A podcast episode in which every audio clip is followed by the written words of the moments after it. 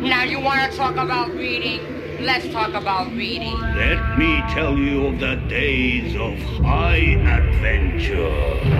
The book served as a passageway to the evil worlds beyond. Ready to go, Doc? Oh, yes, yes, my dear fellow. I'll just check the gyroscopes. Hello, and welcome back to the Appendix N Book Club podcast. With me, as always, is that mendacious bard, Jeff Goad. Hand me my harp. and uh, we are very honored to be rejoined by Becky Annison of Black Armada Games, uh, designer of Lovecraftesque, an upcoming Kickstarter. Can you give us the title of that upcoming Kickstarter, which will be in the past by? it, it will be in the past by the time people listen to it, but it's Wreck This Deck, which is a game of demon summoning and deck crafting. Very cool. And I, I assume there will be some sort of pre-order system set up after Yeah. uh, after the Kickstarter. So be on the be on the lookout for that game. Um, and this week we'll be reading uh, Lloyd Alexander's The Book of Three. But before we get into that, Becky, what have you been up to since we last caught up with you? That's been almost two years now, right? Yeah, it's a huge amount of time. So I changed career in that time, and I now work for an NGO instead of being a lawyer, um, and done lots more gaming with um, my family and my friends. My children have both got to the age now where they can really play a decent board game, and I cannot tell you how beautiful and brilliant it is to have finally kind of made it to this stage. It's just the best thing ever. Um, so that's been absolutely amazing. And then as a family, we all took up martial arts just out of nowhere. It's never anything that I thought I would ever do in my life. And now all four of us, from the six year old and the nine year old and me, and obviously Josh, who's also Black Armada, we we're now training in martial arts four hours or more a week. Oh, lovely. What, what kind of martial art are you working on at the moment? Uh, so we just do mixed martial arts. but It's got quite a lot of BJJ in it. oh, wow. So cranking heads, cranking limbs. Mostly my head, I think. there you go. Terrific. And um, have you um, read anything lately or seen anything lately that you think would be terrific for for our listeners to to look into? Oh man, well, I have actually, as it happens. I I know this is going to sound really weird, and I know that I'm completely behind the curve on this, so I do apologize to all of your listeners who who've probably already read all of these books already. But recently, a good friend put me on to Dan Abnett's um, Eisenhorn and, and Ravenor books in the Warhammer 40k universe.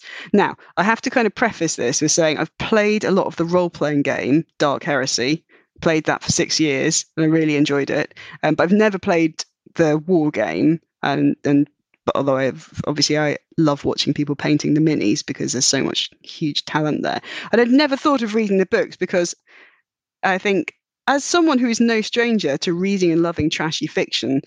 And so I'm not. I don't. I don't mean this in kind of a, a negative way. I kind of felt it was probably a bit of a, a pulpy step too far for me. And a Mhm. friend of mine was like, "No, no, no, no. Dan Abnett's uh, Warhammer 40k novels. They're really, really good." And I was like, "All right, okay. You know, I read fast. I read a lot of books in a year. I can I can read another one. What's that?" So I picked up the first one, uh, the first Eisenhorn book, and I was just blown away. I was like, "But this is this is really really good. It's incredibly well written and really well char- really great characters and really well realized."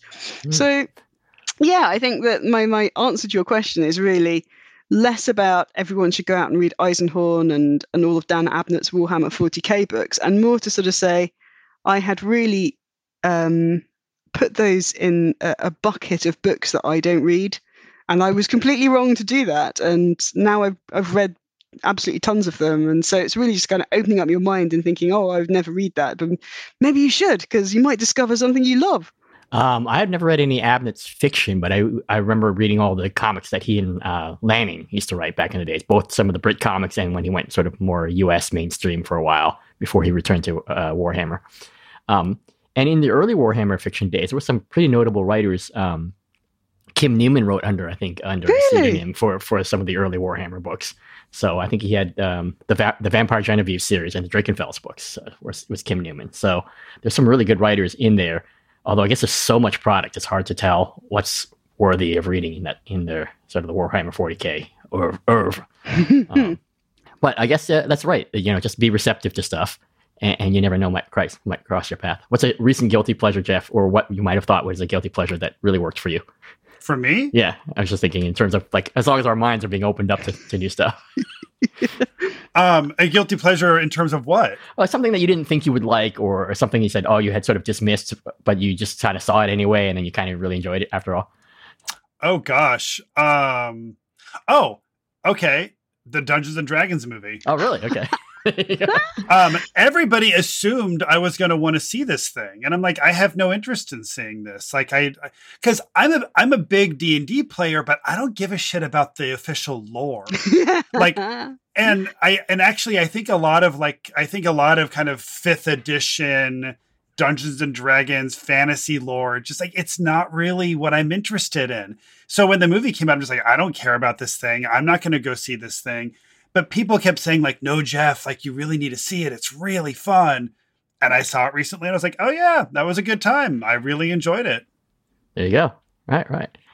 My recent thing that i didn't think I was going to like but i really enjoyed was the star trek progeny uh, prodigy which is the animated series they did for younger kids on nickelodeon but i actually think it's the best of recent new trek other than potentially strange new worlds and um, the other animated series, Lower Decks. So it, re- it really is a good Trek. I'm not as enamored of like Discovery or the recent Picard revival. Um, so this one I really enjoyed was was Prodigy. So um, what I will say though, something that I recently just adored is the movie Beau is Afraid. Mm. It's the new Ari Aster film, the guy who made Hereditary and Midsommar. Mm-hmm. And um, it's three hours long. Oh. And I saw it in the theater um, opening weekend on a Friday, and then I saw it again three days later. Um, and it is a three hour long, um, um, surrealistic, dark comedy horror about a man with extreme anxiety trying to get to his mother's house. And the entire movie is basically a person with high anxieties what uh, worst case scenarios all constantly coming true it's this heightened reality where everything that you're afraid of is happening and it's worse and it goes worse than you could imagine constantly yeah. and it's it's not for everybody. I I would not just recommend this like whole like whole cloth to most people, but I adored it. So so clearly CBT would not work for Beau in this case, right? right? Well, Beau is receiving therapy, but it's not working for reasons you'll discover when right, you right. watch it. Well, I remember you just saying that CBT. One of the things tenets was imagining the worst case scenario and then pl- yeah. gaming it out. exactly, exactly. What's funny though is I'm also um, I'm also in the process of becoming a certified sex therapist, and what's great too is like so CBT in the therapy world is um, cognitive behavioral therapy, but also when you're becoming a sex therapist, you have to become very kink focused as well. And CBT also means something else in the kink world. All right, there you go. So look it up, people. Look it up. or don't. Either way. Exactly. You don't want that in your Google history. Unless you do, unless you do want it in your yeah, Google history, you in go. which case don't do it on your work machine. there you go. So uh, uh, this week we're reading, as I mentioned before, Lloyd Alexander's uh, The Book of Three. Uh, Jeff, I know that some of our listeners have been uh, uh, asking us for story summaries, so I think you came up with one, right? Yeah, I found one on a website that seems to be for um, kids who want to like just cheat and be able to read a plot synopsis. So here is a um, this is from gradesaver.com. And here is the um, little four paragraph synopsis that I found on here. Taran, an assistant pig keeper, decides to pursue the oracular pig Hen Wen after she escapes her enclosure. On his way, he and Prince Gwydion are captured by an evil enchantress named Achren and are put into the dungeons of the Spiral Castle. A girl named Eilonwy, who is a self proclaimed niece of Achren, helps Taran escape after she drops her golden sphere into his cell. Eilonwy steals a magical sword called Dyrnwyn on their way out, and as they emerge into the woods, the castle collapses. It is revealed that the castle fell due to the loss of the sword.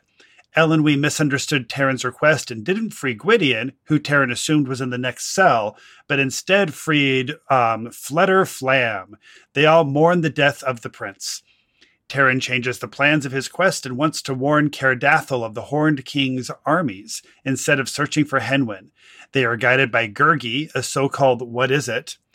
The group encounters a few bumps along the way, but they manage to maneuver themselves out of the problems they face through the help of people and creatures they meet along the way.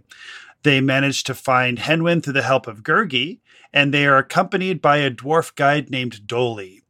Taran saves the life of a Gwythaint fledgling despite Doli's warnings. The deadly bird escapes, and then Hen Wen vanishes. The Horn King and his army approaches Caer Dathyl, and Taran rushes to Care, whilst catching the attention of the king. He draws he tries to draw Dyrnwyn, but is stopped by magic. Suddenly a man appears and speaks a word that burns the king. When Taran wakes up, Eilonwy explains everything that has happened since. The prince, Gwydion, didn't die, but had learned to understand the heart of all the creatures and had found out the name of the Horned King. And when he muttered his name, the king died. The group were rewarded for their efforts with gifts. There you go. So, kids, that's a guaranteed B. And if you add some extra flavor on it, you might even get an A. but now in the age of ChatGPT, kids are not going to gradesaver.com to figure No. this stuff out. They're No, just no. asking ChatGPT to do it. Right, right. Um, so there you go. Um, and uh, let's get a Gygaxian word of the week. I actually kind of like your word there, Jeff. So why don't you uh, put that one out there? I had offered two up. So which one are you referring to? I'm thinking to? of the uh, cantrip, I think. So Oh yeah, okay. So cantref. Cantref is a medieval word for a um, Welsh division of land, and it is found on page 15 of my edition, where it says, um, in the plural form, as I have explained to you before, Dallben went on, and have and you have likely forgotten, Prydain is a land of many cantrevs, of small kingdoms, and many kings. there you So go. cantref. yeah, I definitely see Gygax using like one of like the sort of like the sort of south southern free kingdoms, you know, that in the world of Greyhawk would be like the cantrip of so such and such. I could see that happening. A thousand percent, yes. Uh, any words that jumped out at you, Becky, or is that a pretty good one for for us? I think that's a really good one, but I think that from your um, initial summary of the plot, I think that nothing hits better than the word oracular. Mm. Yeah. Who would who wouldn't want an oracular pig? Uh, so before we go into the library and discuss uh, the book as book, let's all uh, show each other which editions of the book we're working with. Becky, what are you working with? So this is what I'm working with. This is the third impression of oh, see the publisher, the Fontana Lions edition. Uh, this Killer edition, cartoon lion for their logo. That's right. Uh, this edition was published and the year I was born, and I think bought by my father the year I was born. This is my childhood copy that I read when I was about six Wow. or seven. And it's actually got Hen Wen on the cover. It well has got Gurgi Hen Wen sitting on the cover. yeah, Gurgi, Gurgi sitting on the back sitting of on it. it. Yep. yeah, and Gurgi looks like a little monkey man. Mm-hmm. Yep. There you go. Yeah, that's Karen's a great cover. tights. There you go. How about you, Jeff? I've got the um, the kind of classic Dell paperback from the early '80s. Um, this one is the fifth printing from 1983. We've got um, we've got Taran clutching a dagger as he sees the Horn King rearing up on his black steed, holding his sword aloft. Um, and the cover is by Jean Leon Huens. Hewins. I'm not quite sure how to pronounce it. I also listened to the audiobook, which was narrated by James Langton. There you go. Um, this is one of my uh, sidewalk finds. I had read this book before as a youngster, but um, I found it's on on the stoops of my neighborhood. So it's the 2006 uh, Square Fish edition with a cover by David Wyatt, and it's got the Horned King and some of the Cauldron Born on horseback and Taran hiding behind a tree. Although in this case he's a redhead, and I really picture him as having black hair. Um, so there is. And he looks a little younger here. He looks like he's 11 or 12. And I, again, picture him like around 13 or 14 in the books. Um, so there we go. We have these additions, And so, Becky, so you've said that you read this as a child. How did it hold up to you? I was worried about that, I won't lie. Um, but luckily for me, I had read it about a year or two ago to my son. It was one of the books that we read together. Um, and I've got this this book actually comes from the boxed set of I think all five. Um, and I was pleasantly surprised when I read it. As I said, I've revisited some childhood books and they have not held up, but actually, it's very clearly a YA book. Um, you know, so I'm not expecting some of the levels of complexity necessarily that I'd see in more adult fiction. But I thought it held up incredibly well. I thought there was some really great storytelling. I thought the characters were still really, really strong. And, you know, the, the thematic elements of the Welsh myth done really, really nicely. So, yeah, I felt that it held up brilliantly. Actually, I was mm-hmm. slightly And how, relieved. how, did, how did how did your son enjoy it? Oh, he well, we, I think we're on the fourth book now, so he, Oh, he so must have go. enjoyed it enough to keep going. Amazing. In our patron book club before this, one of our patron members, Damos, is a huge fan of this series. And he's also been reading the stories to his kids. And he was telling us that the fourth book is the one that he was most excited to read to his kids because he was saying that the fourth book is all about accepting failure and trying to be okay with failure. I've, I've not read any of these books. This is my first time reading any of them. Um, but yeah, I thought that I, I thought, and he was very excited about reading it to his kids. And he also said that he thinks a great way to read these books, if you haven't read them as an adult, is if you have kids to read them to your kids. I think so, and I think as well because obviously I read other books to my children all the time, and I think that they that this stands up incredibly well. The whole series stands up incredibly well to modern YA fantasy fiction. In fact, slightly better than a lot of other modern YA fantasy fiction. So that was also very very cheering. Like I was particularly struck on this reread that, uh, and I know Jeff, we have some differing impressions, but um, I was struck by how um, was a, a very fully realized character. Not always uh, someone that you want to be around because she could be a bit of a chatterbox or, or, or you know, um, but and that Taran is, um, he's got these sort of regressive attitudes, but those are kind of attitudes like a 12 year old boy would have sometimes towards, you know, you girls, you know, kind of thing. Uh, it's not, um, you know, for a book that's 1960, written in 1964, it's not regressive as a whole, which is, No. you know, a concern, you know, sometimes. I don't think so either. And even even the ti things I did notice are kind of nitpicky. Um, and one of them is so really I only really noticed two things. One is that at one point somebody dismisses her as a girl with a sword, but of course they're going to dismiss her as a girl with a sword. So like that didn't bother me.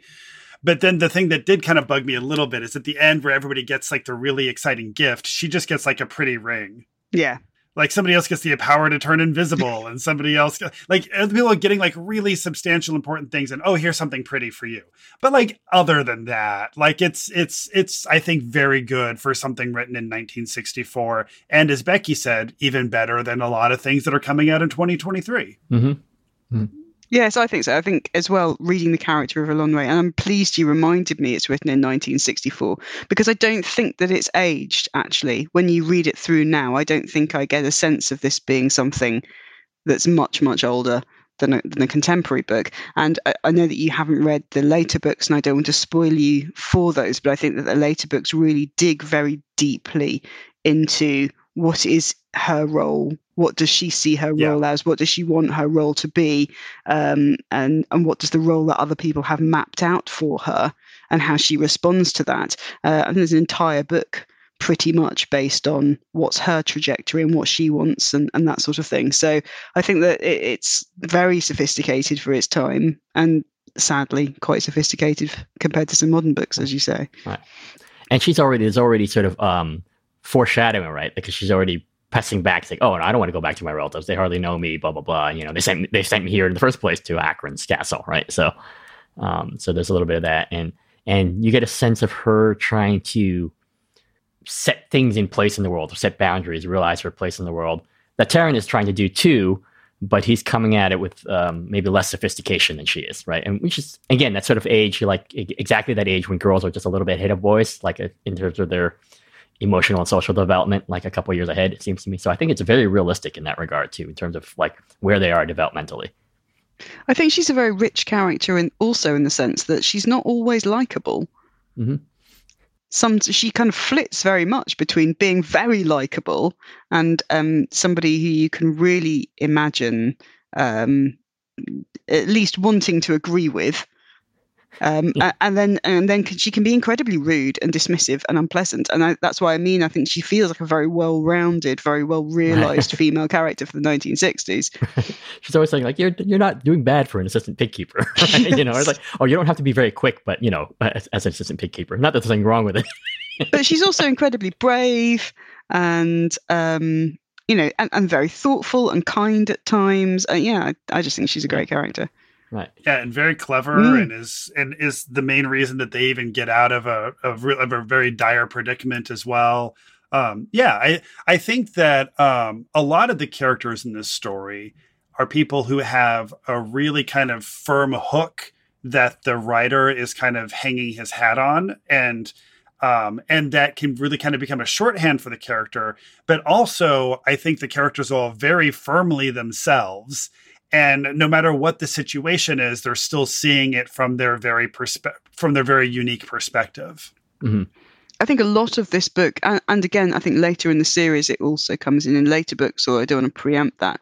It's a lot of it is young characters confronting their poor beliefs um, and their prejudices and having those overturned. And I think that Eilonwy sits there having some prejudice about Taran because he's a pig keeper. Taran sits there having prejudices about her because she's a girl.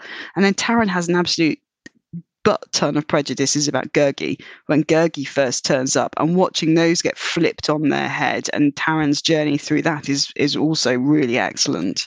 And speaking of prejudices i want to talk about the prejudices i have against having just read this but that, that have shifted since my last conversation. So i think people who because you and hoy both read this as a kid.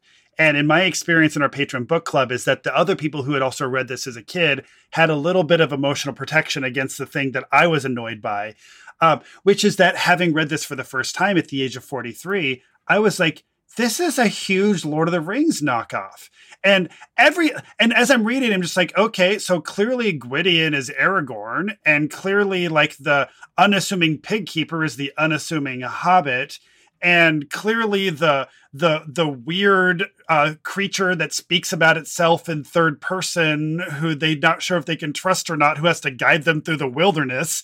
Like Gollum is Gurgi, and I also just found Gurgi to be really annoying. Um, I just didn't enjoy Gurgi's character, and every time he's like doing scrunchings and munchings, I'm just like, oh, like, and he he was he felt like a Furby to me. Um, but I but I also understand after having had the patron book club conversation that these books are very different ultimately and the directions they go are very different than the lord of the rings and does some and accomplishes a very different kind of thing than the lord of the rings is seeking to accomplish. But just reading this book alone without the context of the rest of the series and not having grown up with it it was just very to the forefront to me. It just it felt like it was just like a discount lord of the rings for kids. Uh, well, I'm I'm not going to lie and say that I don't agree with you. I think that it's absolutely got a huge amount in common with Lord of the Rings. Um, uh, funnily enough, as I was reading it, I was thinking it's got a lot in common with Star Wars. Um, Sure. And this and so many other fantasy novels have taken the path of a young person of low status in a village and the journey they go on and what happens and how they become a hero at the end of it. So no, I'm not going to I'm not going to dispute any of that. I think you're right on the nose. I think it does go in a very different direction afterwards, but the first book, absolutely.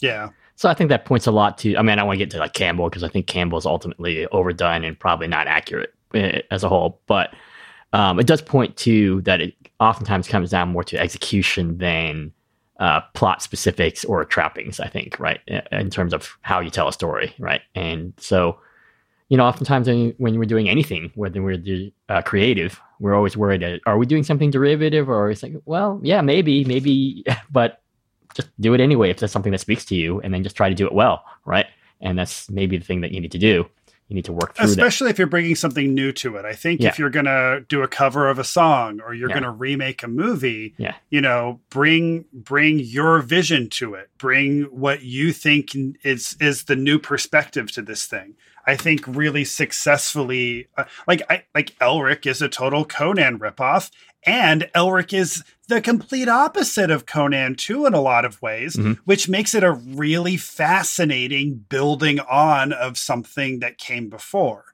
um, but like when you do like the the 1990s um, um, shot for shot remake of Psycho, it's like there's there's I really felt like there was no purpose for that, and I'm like, why am I even watching this That's right probably now? I'm not tech- getting anything from this. Technical exercise almost in that point. Um, exactly. So Becky, I have a question which I'd asked one of our um, members of our, uh reading group. So I was not, I did not remember that Lloyd Alexander is actually not British. He's actually an American writer. Um, he had spent time in Wales during World War II um, and fell in love with the country and sort of researched uh, the myths and legends. So how, um, just both you personally and if you have a sense in general in the UK of how well this book is received and and you know did people feel like eh you know it's just like some person from the colonies trying to do things and not quite getting it right. Like like you know like when they do spaghetti westerns it's not quite right. It's okay. It's fun but it's not quite the thing you know? Um and what was your impression? In that I think that's a great question. And I think my answer to that question is going to have to be slightly tied up in the fact that I first encountered this novel as a very young child. And I just assumed the writer was British because I was British and I was reading a book. Um, and I had, it, I think, you know, at the age of seven, I probably assumed that everybody who wrote all books was British. Um, and, you know, eventually realised unless they were that, French in which case it's not worth reading yeah, anyway. unless they were French. Um, uh, but yeah, so, so I don't think it had occurred to me of a ch- as a child to even think about um, uh, the nationality of the writer. I think that this is a book which is there's you in Britain there is going to be people of a certain age who remember this book and who have very fond memories of it and who still read it, maybe read it to their children. But it's not a book which I would say is the kind of in the popular consciousness as other books are today. Um, Mm. Certainly, I mean, obviously the big hitters, as you've already mentioned, The Hobbit and Lord of the Rings. But I wouldn't even say um, that it would be in the popular consciousness like something. Uh, I was just thinking of the Worst Witch series by Jill Murphy. That's a very Yeah. popular children's series over here Or Narnia. or Narnia. So it doesn't have the sort of iconic status of those. You know, you wouldn't go into a bookshop and think, oh, you know, I I've got a, a an eight year old in my life. I'll pick them up a, a set of the Chronicles of Narnia. You wouldn't go into them and think, oh, I'll pick up a set of the the Chronicles of Prydain. So firstly, I think that's an absolute shame because I think that actually it is a cracking good series and better than a lot of modern things. So I wish actually that it had um, a bigger status, I think, in British culture than it does. I think it's relegated to um, people like me who've read a lot of science fiction and fantasy from a very young age will have read this book, and that those people will probably be in their 40s, and it'll probably be because their father bought it for them um, back in the 60s and the 70s. Um, so I think that's a real shame. Uh, on the reread, um, when I reread it, I went and looked up Lloyd Alexander on Wikipedia. Um, when I read it to my son, actually, um, and I was shocked to find out that it was written by an American. Um, I had not. I mean, I'm not Welsh. I will say that. So if, if there is a mangling of Welsh, Welsh mythology in here, I would not have picked that up because that's not my culture. That um, that's you know that's somebody else's culture also. Um, but I could not tell that it, it was American um, and written by an American author. It felt a lot to me like other books that are British of that age and that genre. So I suppose I'm thinking of things like The Box of Delights or The Children of Green Knowe or The Worst Witch in Narnia. It's got that sort of feel to it, as opposed to something like um, The Belgariad, which I also read a few years after this. I started picking up and reading the Belgariad series, and that that felt much more um, American, I suppose, in its execution than this feels to me. And you think that there is, I guess, I mean, you can't tell with publishing, you never know. You think that, um, I mean, your your your your children obviously love this. You you think this was just sort of hyped up a little bit that it would be received well, uh, you know, in the current, uh, you know, young readers in the UK, or is it something that is just more of a piece? Oh, you know, just another sort of fairy tale thing, and you know, that's just kind of to us to maybe uh, you know Europe it's so as common in the background as a say a tale of adventure on the frontier in the US might be and so it's just one more in, you know book of that type I think. And I'd like to weave another question into that Yeah. too, which is also what role do you think the um, Black Cauldron cartoon had to do with the changing of its status as well? Yeah, so I think the my answer to the kind of the first part of the question is that after The Lord of the Rings and The Hobbit were published, then I think there was a huge appetite in the British consciousness for, for similar stories. Going back to your early point, Jeff, this feels like a Lord of the Rings knockoff. Well, I can I can give you a list of long as long as my arm of Lord of the Rings knockoffs because there was a huge appetite for them, um, an appetite that was not sated, I think, by the Silmarillion, um, which is something of a very different uh, order than Lord of the Rings, but that Yeah. that sort of fantasy rollicking adventure tale, I think that at, that at the point that Lord of the Rings was very popular, publishers wanted a lot more of that. People wanted a lot more of that, and I think this would have been probably hitting at around about that time. So I wonder partly if this sort of rode that early crest of the wave that people wanted a sort of a, a light, as you say, a, a Lord of the Rings for children. Um, I do wonder that. Um, I think that in relation to the Black Cauldron, honestly, I had almost no awareness of it as a child, and I was quite surprised growing up. I've never seen it. I've never Yeah, seen neither it. have I, actually. No, I was quite surprised growing up when I found out about it because I remember thinking, "Oh, a Disney film called The Black Cauldron. That's interesting." Because I've just been reading these um, Chronicles of Prydain books and being utterly surprised and shocked because my conception of Disney was Beauty and the Beast. Or I think that's probably a bit too late. Actually, was, I'm thinking at my age, it's probably more Snow White or Robin Hood or you know that sort of thing. Was my conception of um, Disney and the Prydain books are quite dark and they get progressively darker as they go. I mean, everyone talks about saying, oh, Harry Potter kind of ages up and gets darker, and that's true. But my recollection is that as the Prydain books go along and Taran becomes more adult, eh, the problems that he is facing and dealing with, I mean, he basically ends up, oh, I don't want to spoiler anybody. Am I allowed to say what happened? Yeah, I sure. won't. But he basically ends up becoming um, one, uh, almost like a war leader. So his trajectory, in that sense, is quite adult and quite dark. You know, where Harry Potter's still at school by the last book. Yes, he's fighting bad guys, but he's still a school child. Har- Taran becomes like a war leader at points in the narrative, and adults treat him like a war leader, and he has responsibilities of going into battle and things like that. Which is far more akin, if you think about it, to um, a lot of what happens in the Chronicles of Narnia. And so it's Mhm. interesting to me that you say he was in uh, um, uh, Wales during World War II, because I do wonder if people writing fantasy fiction at this time were very uh, influenced by the war, as we know that Tolkien was. Mm. Mm. Um, and I think Yeah. you can, there are huge themes about battle um, throughout the Chronicles of Narnia. And rea- the reality of the Chronicles of Narnia is that they take children and they turn them into soldiers. I mean, that's where Lucy and Edmund and the others end up. They are fighting a war. And they are fighting a war with weapons and with people dying. And, you know, I think the, because those the themes of World War One and World War Two are just redolent throughout all of these books. And so I was very surprised when I heard that Disney had done a Black Cauldron movie because I was like, well, that seems quite far away from the world of Snow White. I mean, Prydain is quite dark as a, as a, as Mm-hmm. Right. a world.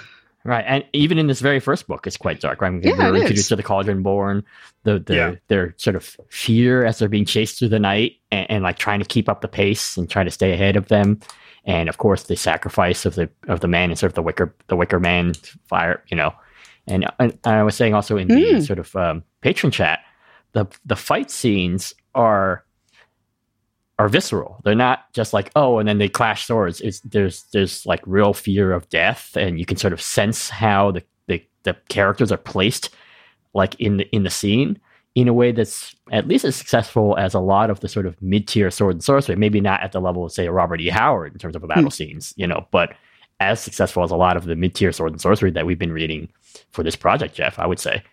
Um, Yeah. I think as well as something also here in the character of Taran. Um, as you say, I've, I've always imagined him to be sort of 13, 14 when I read it. But there's a point in the narrative. So, firstly, he's obviously um, completely overwhelmed when he meets Prince Gwydion for the first time, who is this incredibly heroic character. And Taran reacts to him as though very quickly, sort of pledging a sense of allegiance to him very quickly, uh, to the point where, he, as you say, he um, stopped looking for Hen Wen and decides that he, a 13 year old boy, is going to take on Prince Gwydion's mission after he has died to get to Caer and give him this important information about the Horned King and the Cauldron Born coming for them, and it, he's a child who takes on an incredibly adult responsibility and feels it's his responsibility now. He's got that bard with him, whose name I'm afraid uh, Fflewddur Fflam. Fflewddur Fflam, Yeah, Fflewddur Fflam. who is an adult, who is a, an adult and a prince, who does not show the same leadership and doesn't seem to have the same sense of responsibility that Taran does. It's Taran, the child, who is fulfilling an adult's war mission to Mhm. warn the castle of an approaching um, threat. And I just think that th- there's there's something very kind of uh, that that there is a darkness in there about asking children to grow up before their time. hmm Yeah, I like that. Moving this into a um, gaming conversation. Um, so this book did come out prior to Dungeons and Dragons. It um, is not listed in the Appendix N, so it's not a book that Gary Gygax specifically cites as being inspiration for Dungeons and Dragons. However, in the 1981 Dungeons and Dragons basic box set, in the recommended literature for that box, this is included in that. Um, so I'm curious how you see the Chronicles of Prydain and or specifically the Book of Three, what role you see that um, playing in the development of this game that we this, this hobby that we have. No, sure, sure. I think part of it is that one of the wonderful things as a child about the Book of Three is that it has a very, very clear, linear mission path. Mm. There's a very clear setup in the way that Taran is thrown into the adventure. So there's a very clear starting point. This important oracular pig goes missing. He is in charge of it. He has to go and find it. So I think there's a wonderful um, uh, way of booting him into the adventure. So I think, and it's an unusual way. It's not you go into a tavern, but it's mm. much more like, as you said already, the kind of the Frodo way of the problem just came to him and sat in his lap, and Yeah. he had to go forth. So I think that it's got it's got all of the kind of the classic milestone elements. I would say I hesitate to mention Joseph Campbell because, like you, I think that that's that's that's a flawed proposition, but it has a very clear linear path for taking a character who is um, young, low status, has an ordinary life in a village, and putting them on a path to becoming an adventurer and then a hero. And I think that's what's nice about it. You can break the book down into very clear beats from how he gets to point the, the point starting point all the way through to kind of adventurer, hero, and getting involved in the bigger politics. And I think because it's a children's book and it's really short, those beats are just very clear, very nicely laid out, and you can see that trajectory. And I think that if you are somebody, and obviously, uh, whether we railroad people or whatever, however you want it, there's there's a nice linear progression here that you can see how that might map out. hmm I would also add that um, I know that Gary Gygax has stated that the influence for the Bard is Silver John by Manly Wade Wellman, which we've read, and okay, I can I can see it, but um, at no point does Silver John identify self-identify as a bard. And honestly, I didn't think that I was going to come across a musician adventurer who self-identified as a bard in pre Dungeons and Dragons literature. Right, it makes a I lower really roll. thought- Fails a lower roll, but makes a lower. yeah, I, I really thought that was going to be something that would exclusively exist in a post D and D world. So I was quite surprised to find this character behaving as he was and identifying as he was. For me, that's actually the the least surprising thing about this book. Um, and I'll just ex- from my perspective because um, obviously this book is hugely influenced by Welsh law and Welsh mythology and the concept of a bard and bardic college and all of those things are things which are absolutely you know writ large through Welsh mythology, Welsh culture. Taliesin the Mm. bard, you know that that character, all of those sorts of things. You know, so for me that was almost the the, the chunk of it which cleaved co- very closely to the Welsh mythological tradition that it was coming from. Interesting. Mm. Yeah, and I I definitely do not have any solid footing in the the world of Welsh mythology. Right, right. Uh, those are the Evangeline Walton uh, adaptations of the Mabinogion. We should probably read too at some point because those were in the Ballantine Adult Fantasy series. Yeah, I've heard those are fantastic. Um, I think a couple of our uh, list uh, patrons uh, in the book club mentioned, and I think that as far as gaming, I think this book is quite successful. That even though Taran is nominally the protagonist, every character uh, in the the sort of the eventual party that we have gets to do something, gets to have their moment. Is is critical, and Taran even admits at the end that he didn't do it, or he feels that he didn't do anything, that everybody else did something and contributed to the success of their mission. And so Eilonwy, she's so- you know very clever. Um, she sort of sees things in a way that Taran can't see. Uh, you know, uh, Gurgi, uh, you know, with whatever miles you take with him, he's still you know like a great scout and you know is a loyal you know man dog or whatever he might be, dog man. Um, Fflewddur Fflam is you know hilarious, and even he has his moments. He's still quite brave. I mean, he, he's he stretches the truth, but he's still quite brave and he's quite loyal right? Uh, Doli, the the non-invisible dwarf, right? They each get to do their thing, and it's a, it's a sort of a, a good lesson if you're running a party, saying like, okay, here's your moment, and so that if you have potential like people who might want to hog the scene a little bit, say, no, no, this is Doli's moment. Let's let Doli play it out, and you know. Um, so I think that's a, and I think BX like is quite successful in that regard, right? The basic expert D and D, and so this is I could see this as like a, a very BX is a very good way to sort of tell a, a Prydain type story as opposed to AD&D, which is a little bit more sword and sorcery and grimy in a way. Yeah. That's fair. Um, I think some of the things that I got from this that I think would be cool for gaming is, I mean, as I'm mentioning earlier about how the characters all have like the the the character hook that you can hang your hat on. And it just reminds me of um, how if you don't have a character idea in place, like roll on a random table somewhere for like a character idea or a personality style, and like like Eilonwy could just be talkative, Right. and like now you've got a whole like just that one word alone Right. now Chatterbox, gives right. you yeah now gives you something to really really work with but also a thing that i really like about um or, or let me let me rephrase that a thing that i saw in this story that i see in a lot of sword and sorcery is a the you're captured and taken to a dungeon and also b the um the we help the injured animal and that gives us a boon later I think both of those things are things that are. I think dungeon. Ma- I think game masters. It's. I think we. It's really important for us to be able to kind of throw those kinds of things out there for the characters to interact with however they want. But um, but like I was just gaming in. Um, I was just playing a game as a player recently, where we were all captured and we were being taken to a dungeon, and I just said to all the other players like let's just like let him take us there so that like we can be in the dungeons and like start from there but like of course like you know most modern d&d players aren't going to have that so like they want to just like start a fight and like get out of there right away so like i didn't get to have that that thing that i was looking for um It's true. I'm al- it's like almost every D and D player would rather have a TPK than get taken prisoner.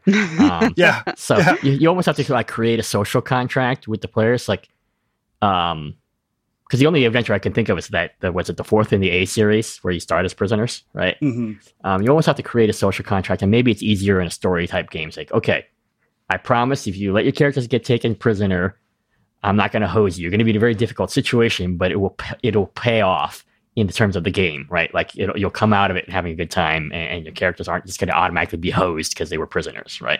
Um, because that's what D and D. Because D and D is so much about a game about accumulation of stuff. Accumulation. It's a very um, American capitalistic in that way, right? We Yes. accumulate stuff, and we don't want it taken away from us, right? And so you almost have to like create the social contract. You are not your items, right? Your character is not their items, right? yeah so, but becky were you coming across anything in this story that you thought would be fun to incorporate into your games Mm, um, I think one of the things that I really enjoyed about this story is just how terrifying the bad guys are. And they are terrifying. Um, and they reminded me a lot, as we talked about Lord of the Rings a lot, but they reminded me of how frightening I found the Nazgul when I Yeah. was a child.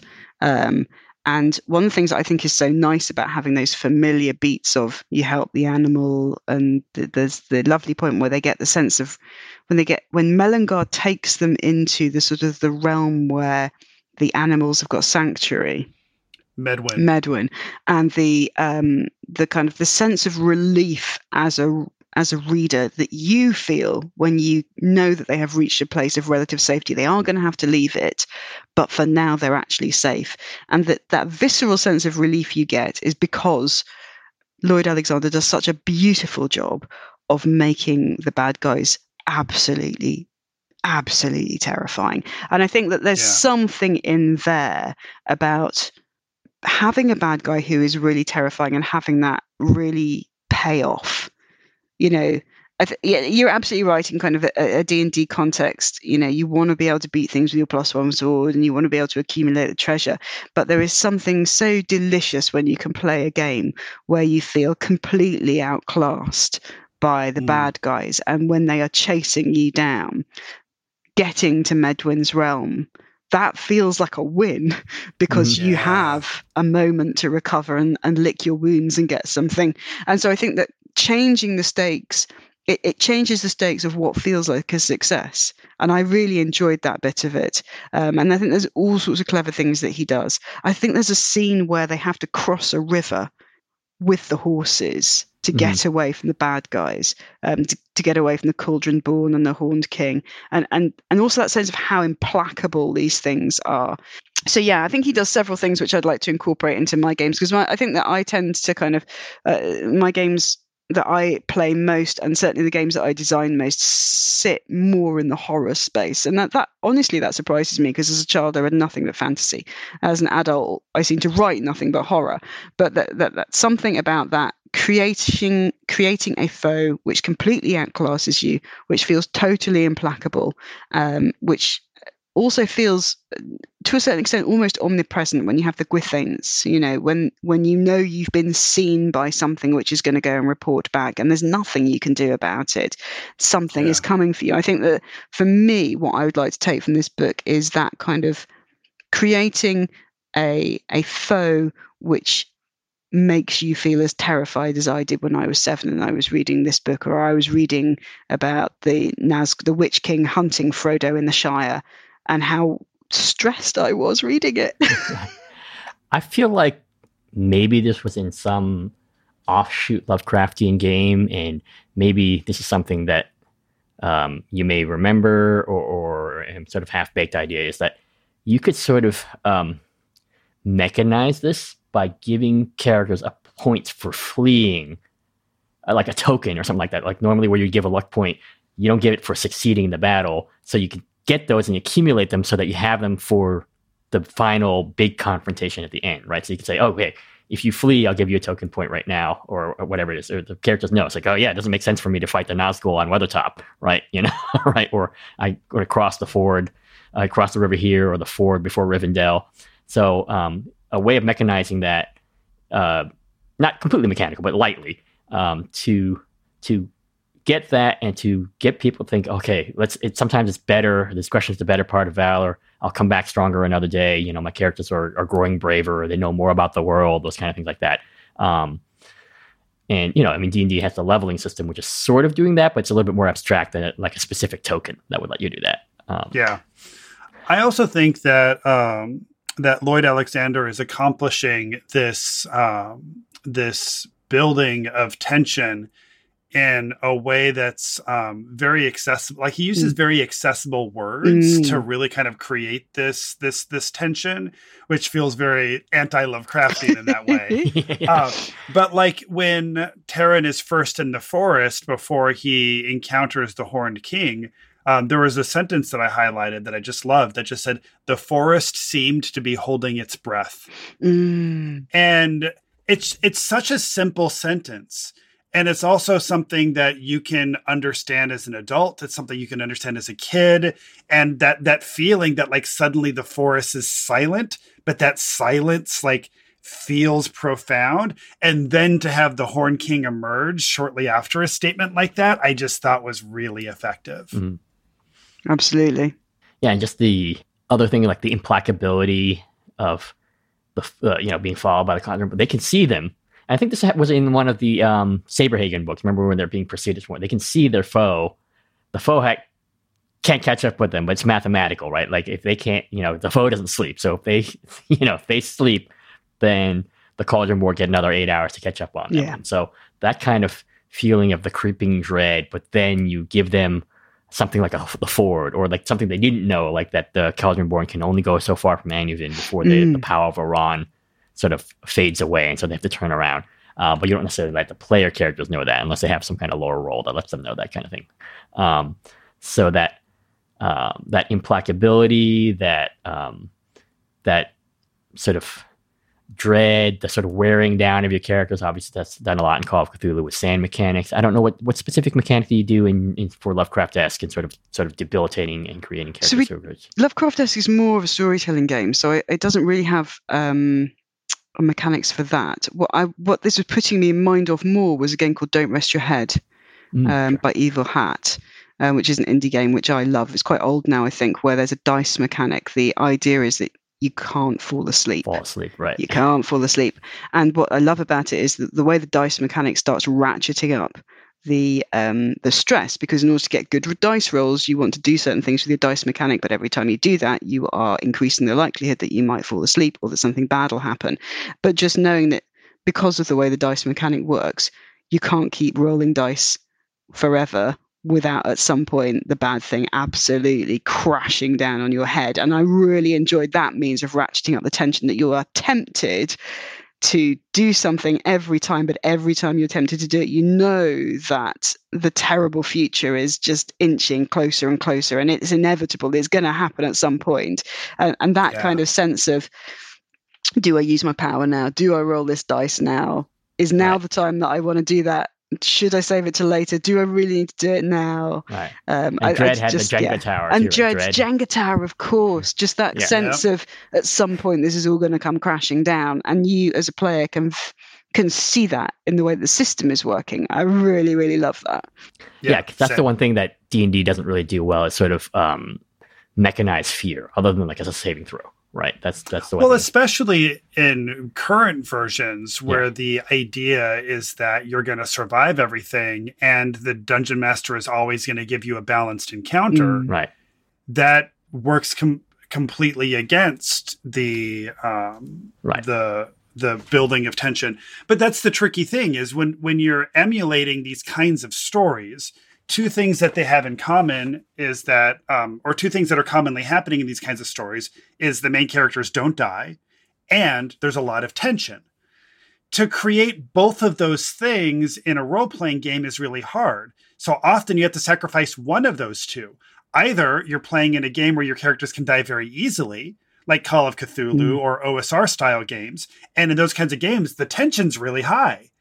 Or you do the reverse of that, where your characters are going to survive and you can really like spend a lot of time building your character and really falling in love with the character you're playing and really fleshing out their backstory, etc. But then there's no tension because you know that the dungeon master is not going to take away this precious creation you've made. I think I like the games in particular where you know your character has a short shelf life. You know that they are going to die at the end of Yeah. this, but what you're Mhm. trying to do is push back that the that inevitable thing happening, and that's what I really like. I, I kind of I really enjoy games that do that. I think that D and D. Oh, damn, um, can I say this? I don't think it's a good horror emulator. I think it Oh, has I No. agree. amazing, bad, horrible, disgusting creatures and monsters, but that's not what makes things horrible. That's Right, not yeah. what horror's about. Horror is about something implacable, something that outclasses you, something you can't do anything about, which will inevitably get you. And it doesn't, it just doesn't do that. So I think to Right. looking to other systems like Don't Rest Your Head or Dread, of course, which have that built in, that, you know, that, that's all Right. they do, but they do it. Mm, chef's kiss, Right. perfect. Right. I guess that's the revelation of the original Call of Cthulhu, right? That was the first game Yes. system where characters got progressively worse Yeah. as you played them, as opposed to improving. And of course, D and D is all about the improvement. And here in the book, we do have the characters leveling up, but there's a cost, right? Like each of the characters as they eventually do, you know, and and some of it's social, and some of it is like you know losing their safe their safe haven and all those things. So it's I think incumbent on it if you're playing a system that doesn't have those things built in, it's incumbent on sort of the the game master and the players having a good social contract that allows them mm. to to place the characters in real positions of vulnerability. Um, and say we're agreed that there's going to be vulnerability. It may not be death, but there's going to be real vulnerability here, right? And and um, but it's not, as you say, mechanized to really do that efficiently. Absolutely. Mm. Is there any last thoughts that you have there that you want to share with us, or any projects that you want people to know about, Becky, that uh, we should be on the lookout for? Well, I better I better pimp my projects, hadn't I? It would be it would be ridiculous yeah. if I failed to do that. Self promotion is hard, but I will I will stick a fork in my leg and do it anyway. So I have um, my new game which will have finished crowdfunding at the point this goes out, but which should be available for pre orders, is called Wreck This Deck. It's a solo journaling game about demon summoning. I had this idea many, many years ago. I got a book called Wreck This Journal. If anybody listening to this has heard Wreck, yes. Wreck This Journal, I have heard of is that. a sort of it's something which encourages you to take it's a book and it encourages you to just trash the pages and put coffee stains on it. It's, and I think it's all about accessing your creativity and also getting over the transgressiveness of destroying a book that you have bought from a bookshop. And I love Wreck This Journal. I think it's wonderful. And that very heavily inspired my ideas for Wreck This Deck, where you take a set of playing cards um, and you trash them and you art, put art on them and um, you do little rituals with them and then you journal about it and then you end up with the kind of a deck of physical cards that you have made with demons trapped inside, but you as the player actually have a physical deck that you have trashed and you have transgressively destroyed cards in order to make it happen. And then you can kind of come back and forth, do a bit more journaling, put it down, ignore it for six months, come back, pick it up again, and just slowly building up this deck of beautifully destroyed cards as you go. And um, so I've written that as a game, and that should be on Kickstarter. So very cool. Would that Amazing. be so? A deluxe version, I presume, would have cards, but it would also have print in place, so you would have some replay value. And no, no, like no, that. no. It's uh, it's a zine. It's being done as a zine, oh, and um, my good friend Liz Lovegrove has done a series of original lino print art for the zine. So it was originally as a, a, PDF on itch, but it was so popular, we've decided to turn it into a physical zine. Um, we're going to ask people to buy their own packs of cards. Um, it's going to be quite cheap, I think. I can't remember what the pricing is going to be at the moment, but it's it's going to be it's not going to be kind of a big, chunky, exciting book. It's going to be more of a zine.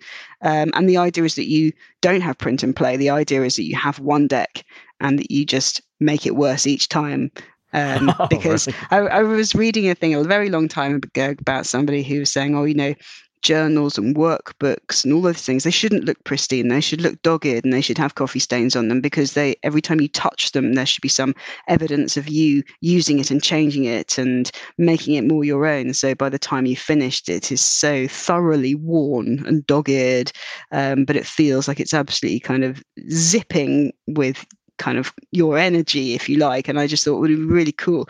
So this this game has one deck and you just keep playing with the same deck and you just make it more and more and more trashed as you go. That's the idea. That's amazing. So uh, look for that on kickstarter and where else can you be found on social media if you want to be found these days? Yeah so um, the black armada has a website but we also have an itch.io store. Um, so if you just google black armada or uh, search up it, Black Armada on Itch.io. You'll find a storefront there, but also we have a website. Um, you can also find me at, at Becky Annison on Twitter. Um, I'm also Becky Annison on the Dice Camp instance of Mastodon. And um, yeah, they're, they're, they're the places you can find me most. Perfect. Um, we can still be found on Twitter if it still exists at the time of this episode uh, dropping, and that'll be at appendix underscore n. You can also drop us a note at appendixnbookclub at gmail.com. And Jeff, how about our Patreon? Yes, our patrons get to join us for our patron book club recordings beforehand. And today we are joined by Joseph Hoopman, Robert Coleman, uh, Rick Byrne, Damo Saklas, and Adam Stiers. Thank you for joining us today. We also have two new patrons. Uh, thank you to Edward Rohn and Thomas Joseph for be- uh, choosing to become supporters of this show. I'd also like to reach into our hat and um, and give a shout out to a few other patrons. So thank you to Ron Lipke, Ego Orb, Matt Young, Rose City Politics, uh, Christopher Murray, Luana Sayada, Andy Action, Adam Monier, and Lucio Noflich Pimentel. Thank you all for your support. We couldn't do the show without you. Love you guys. So, Becky, it's always a pleasure. Hope to have you on in the uh, near nearish, farish future. No, we'll, we'll go on forever. Um, there you go, everybody. See you in the stacks. Read on. Bye. The library is closed.